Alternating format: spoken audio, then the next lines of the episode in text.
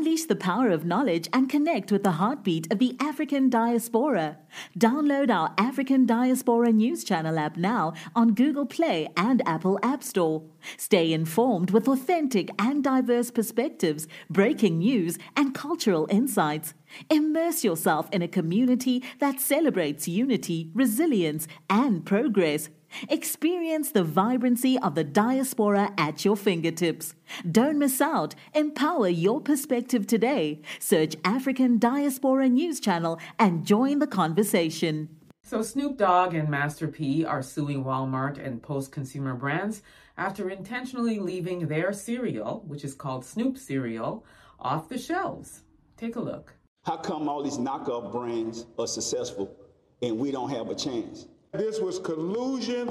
This was breach of contract. People who wanted affordable, nutritious cereal could not find them. This is about minority owned companies getting a fair share. Give black owned businesses a genuine chance to succeed and build the intergenerational wealth promised by the American dream. Folks were rushing to all of the Walmart stores, and this cereal was nowhere to be found. And as you can see in the footage, they happened to find it all still sealed in shelves. So it was not put out in the store. Why Snoop Dogg and Master P want to even be doing business with Walmart, of all places where we have countless stories of racism against our people in the Walmart stores, is beyond. But nevertheless, they did sign contracts, so these products should have been on the shelf. Walmart did issue a statement saying, and I'm paraphrasing, they basically said that there's a method to their madness, if you will. They make a decision on what to roll out and when based on sales and demand, etc.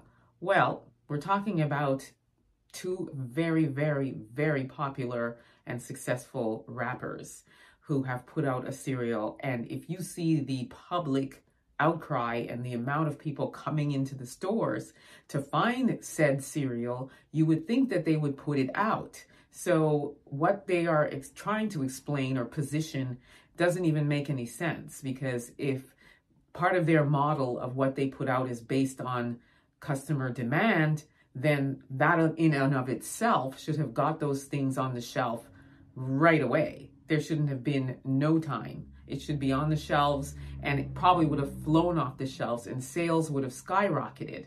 So the question begs why didn't you put it out? I think we all know the answer to that. Fortunately, Ben Crump is on the case as well. So I have a feeling that this is going to be a very successful lawsuit. Let this be a lesson to Mr. Snoop Dogg and Mr. Master P. Why not just put your products in black owned grocery stores? I'm sure there are several to choose from across the United States. What about Tops? Isn't that one of the more popular uh, grocery store chains in um, the United States? And I believe there's another one called Giant Eagle or Giant something. Uh, you can correct me in the chat. Um, I just know from the few times that I have been to the United States, there were a couple of grocery stores that I saw, like many of, and Tops was one of them. And then there was another one, I think it's Giant Eagle. Um, and then also, too, is there a lot of like health stores and a bunch of different places that you can sign contracts with and get those products in the store. I don't live too far from the border, so I think I'm gonna mosey on across and see if I can find some Snoop cereal so I can support this. Um, so yeah, I mean, it's a great thing that they, they have this cereal. I think it's great. And apparently it's uh, a more healthier brand. So that's also a good thing for our children. Let me know what you all think about this. Also, don't forget to download the African Diaspora News app. You want to grab it at the Google or Apple store of your phone. You want to get this app, you'll have access to content you won't see anywhere else.